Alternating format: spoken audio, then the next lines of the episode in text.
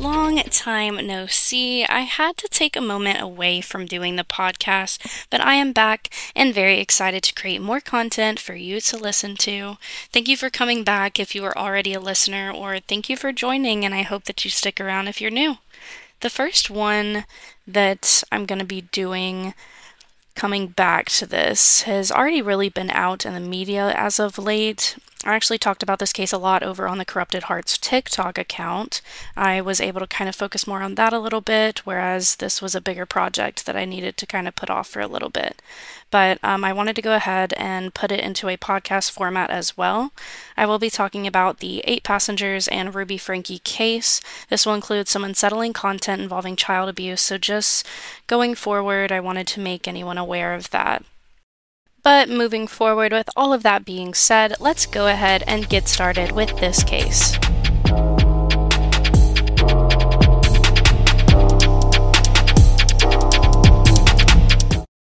I'm firstly going to start off with who Ruby Franke is in general, and then we'll kind of get into why the whole 8 Passengers YouTube is controversial in itself. So Ruby Franke is a 41-year-old Mormon YouTuber based out of Utah who is best known for her YouTube channel 8 Passengers, which features her 6 children. She has been creating these videos for over 8 years, starting in 2015, and has compiled over 1,000 videos over this time. Her videos were known for showing mostly both intimate and mundane details of her family's life. The channel gained over 2.3 million subscribers over time, and the most watched videos on this channel are the ones that depicted her children in very vulnerable and private situations. Many of her videos showed her essentially vlogging herself, featuring her children in a moment in which they may have made a mistake. She explains punishments to both the camera and her children simultaneously, followed by her reasonings for her parental decisions.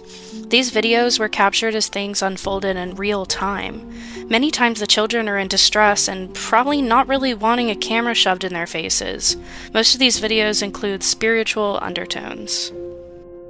Her strict parenting style was constantly criticized, and for good reason. People were saying that she was very much openly abusing her children. The YouTube channel 8 Passengers was removed from the platform earlier this year, and then Ruby joined up with her business partner Jodi Hildebrandt. Jodi was running Connections Classroom, and this channel apparently focused on mental health and counseling. It was also removed after both Ruby and Jodi were arrested. So you're probably wondering, what is making this YouTube channel 8 Passengers so controversial? Well, let me explain. So back in 2015, when the channel was first started, Ruby was displaying her strict parenting and offering some controversial advice. She already had people picking up on how her parenting practices were extreme, and she quickly had people calling her out on it too. When the channel had over 2 million subscribers in 2020, that is when viewers really started to be concerned for their kids' safety. 2 years after this, Ruby announced that she was no longer going to be doing the 8 Passengers YouTube channel and was going to be joining a new YouTube channel called Connections with Jodi Hildebrandt. But this channel was also very controversial, and we'll get to that eventually. But back to 8 Passengers and the concerning content on it. In June of 2020, Ruby posted a video on the channel, and in this video, it was announced that her eldest son, Chad, had been sleeping on a beanbag chair for 7 months. Ruby's reasoning for this was that he had played a prank on one of his siblings, and viewers were concerned about this, obviously, and contacted the local Child Protective Services. And a Change.org petition was created in order to encourage CPS to investigate Ruby's channel, 8 Passengers, as a whole. And Ruby came out claiming that Chad actually chose the sleeping arrangement after he stopped sharing a room with his younger brother. And a letter came from the Division of Child and Family Services and said that these claims that all the viewers were worried about were unsupported and that the case was then closed. However, in August of 2022, Ruby faced the backlash again for refusing to bring her then 6-year-old lunch after she left it at home. Ruby was open about how she did not want anyone to give her food so that her daughter could realize how painful it was to be hungry all day, in hopes that she would learn to remember her lunch the next time, which I actually think I do have a clip of this, so I will insert it in next. Eve is responsible for making her lunches in the morning, and she actually told me she did pack a lunch.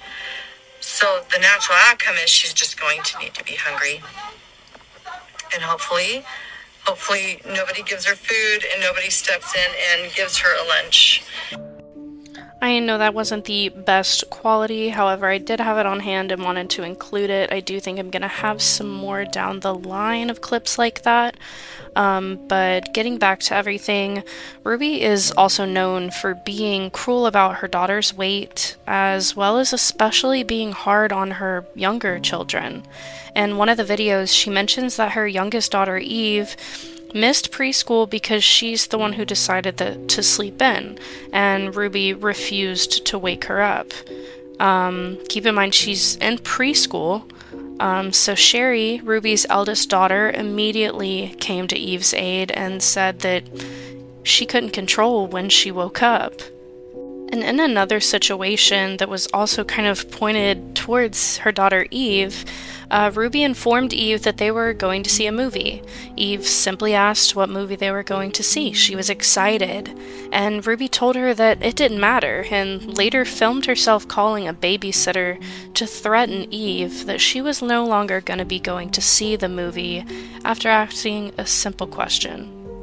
And along with these, there have been several other instances and other videos where Ruby was being very manipulative and abusive to her children, but I just wanted to bring a few of these to the forefront to show what kind of things happened on a daily basis to these kids.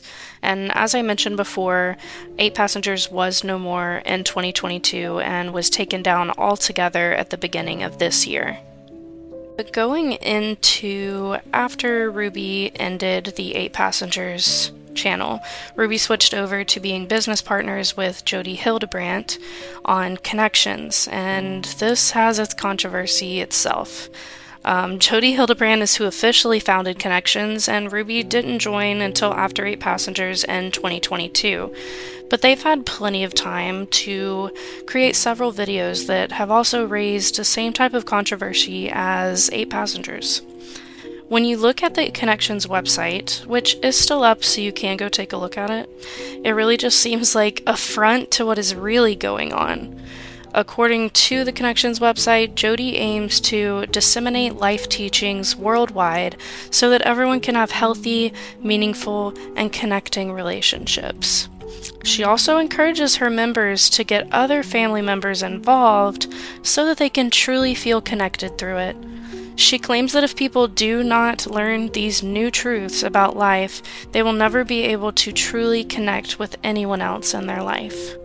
So apparently Jodi is a therapist who at one point was Ruby's eldest son, Chad's therapist. But in 2012, her license was suspended by the Utah Clinical Mental Health Counselor Licensing Board for openly discussing a patient's porn addiction with Mormon leaders at the church without the patient's permission, which is obviously a huge no-no. And Connections was pretty much immediately called out as being a cult by viewers. It advertises itself as a mom support group that assists and rehabilitates individuals who are lost and stuck in the darkness of distortion. But people have actively said that the teachings are radical and harmful. Jodi has said that if her followers do not follow her rules, they would be caught in distortion. She also mentioned that boundaries between people who do not follow her rules need to be made so as to not fall into this distortion because of them. And distortion essentially means misleading. Someone's misleading someone else. For the last part of this kind of bit that I have going on about Connections and Ruby and Jodi, I'm gonna kind of play some audio clips and explain them a little bit, and we'll see how that goes. But the first clip that I'm going to play absolutely enrages me, but it's Jodi Hildebrandt essentially ranting about rape and how if you agree to sexual acts, then while it's playing out or whatever, decide that it's something that you would no longer like to partake in, that, oh well, that sucks. You said yes already, so the other person has the right to continue taking what they were told they could have. Which, by the way, you always, and I mean always, have the right to stop anything that is happening involving you. And the other person should have enough respect for you to agree and no longer continue doing this if you're not okay with it. But let's let her talk, I guess. Consequences, these outcomes of STDs or pregnancy or rape, and they don't want to take any responsibility for their participation in it. Now, when I say rape, what I'm talking about is you engage in a sexual relationship and then you may say, stop. And the person's like, I'm not stopping. I'm going to take what I want. I'm not talking about like someone attacks you and forces you. I'm talking about your participation. And then at some point you say, I don't want to do this anymore. And, because the person you're with just says, I don't care what you want. And I'm just going to remind everyone that you always have a choice. And if you want something to stop, that is your right. It doesn't matter how far it's gone. It doesn't matter. If you want it to stop, then it should stop. And the other person should respect you enough for it to stop immediately, without any repercussions. But coming off of that, we're gonna go ahead, get to the next one. The next one is of Ruby Franke talking about eating disorders. So just putting that out there along with the last one. I believe this was one of their members or followers or whatever asking a question about her daughter and how she wasn't eating, something to that nature. It seems that she had an eating disorder of some sort, and Ruby decided to give her some super great advice, not really, about what she should do about it. So we'll go ahead and listen and comment after. Eating, and she's getting a hit by lying about it. And you are so easily fooled that you go along with it. So what you need to do is get big and say, no, I know exactly what's going on here. I will not be lied to. And then her world needs to get really, really small.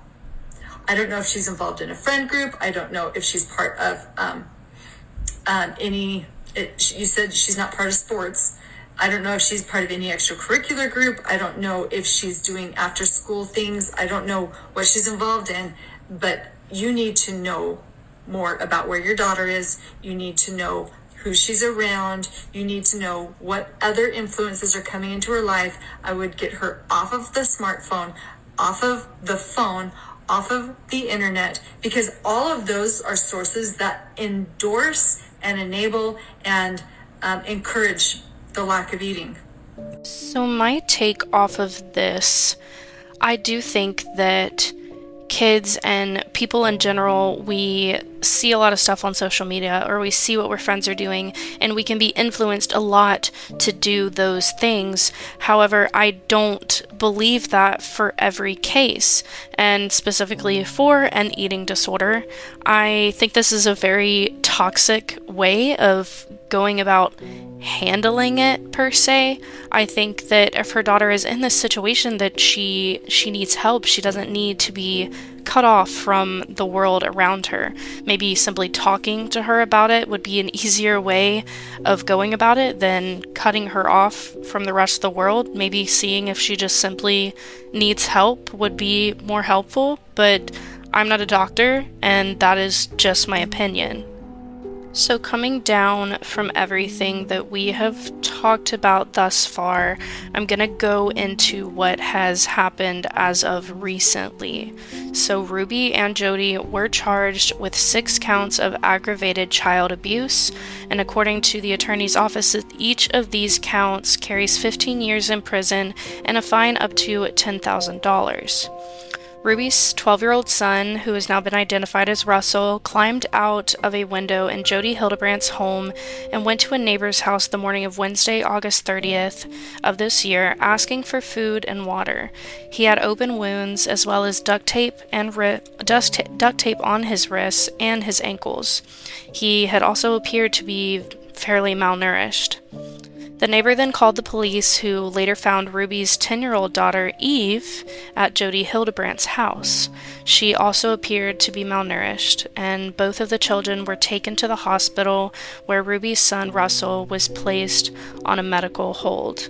And he was placed on this hold because there were deep lacerations due to being tied up by a rope, and this was also because of his malnourishment.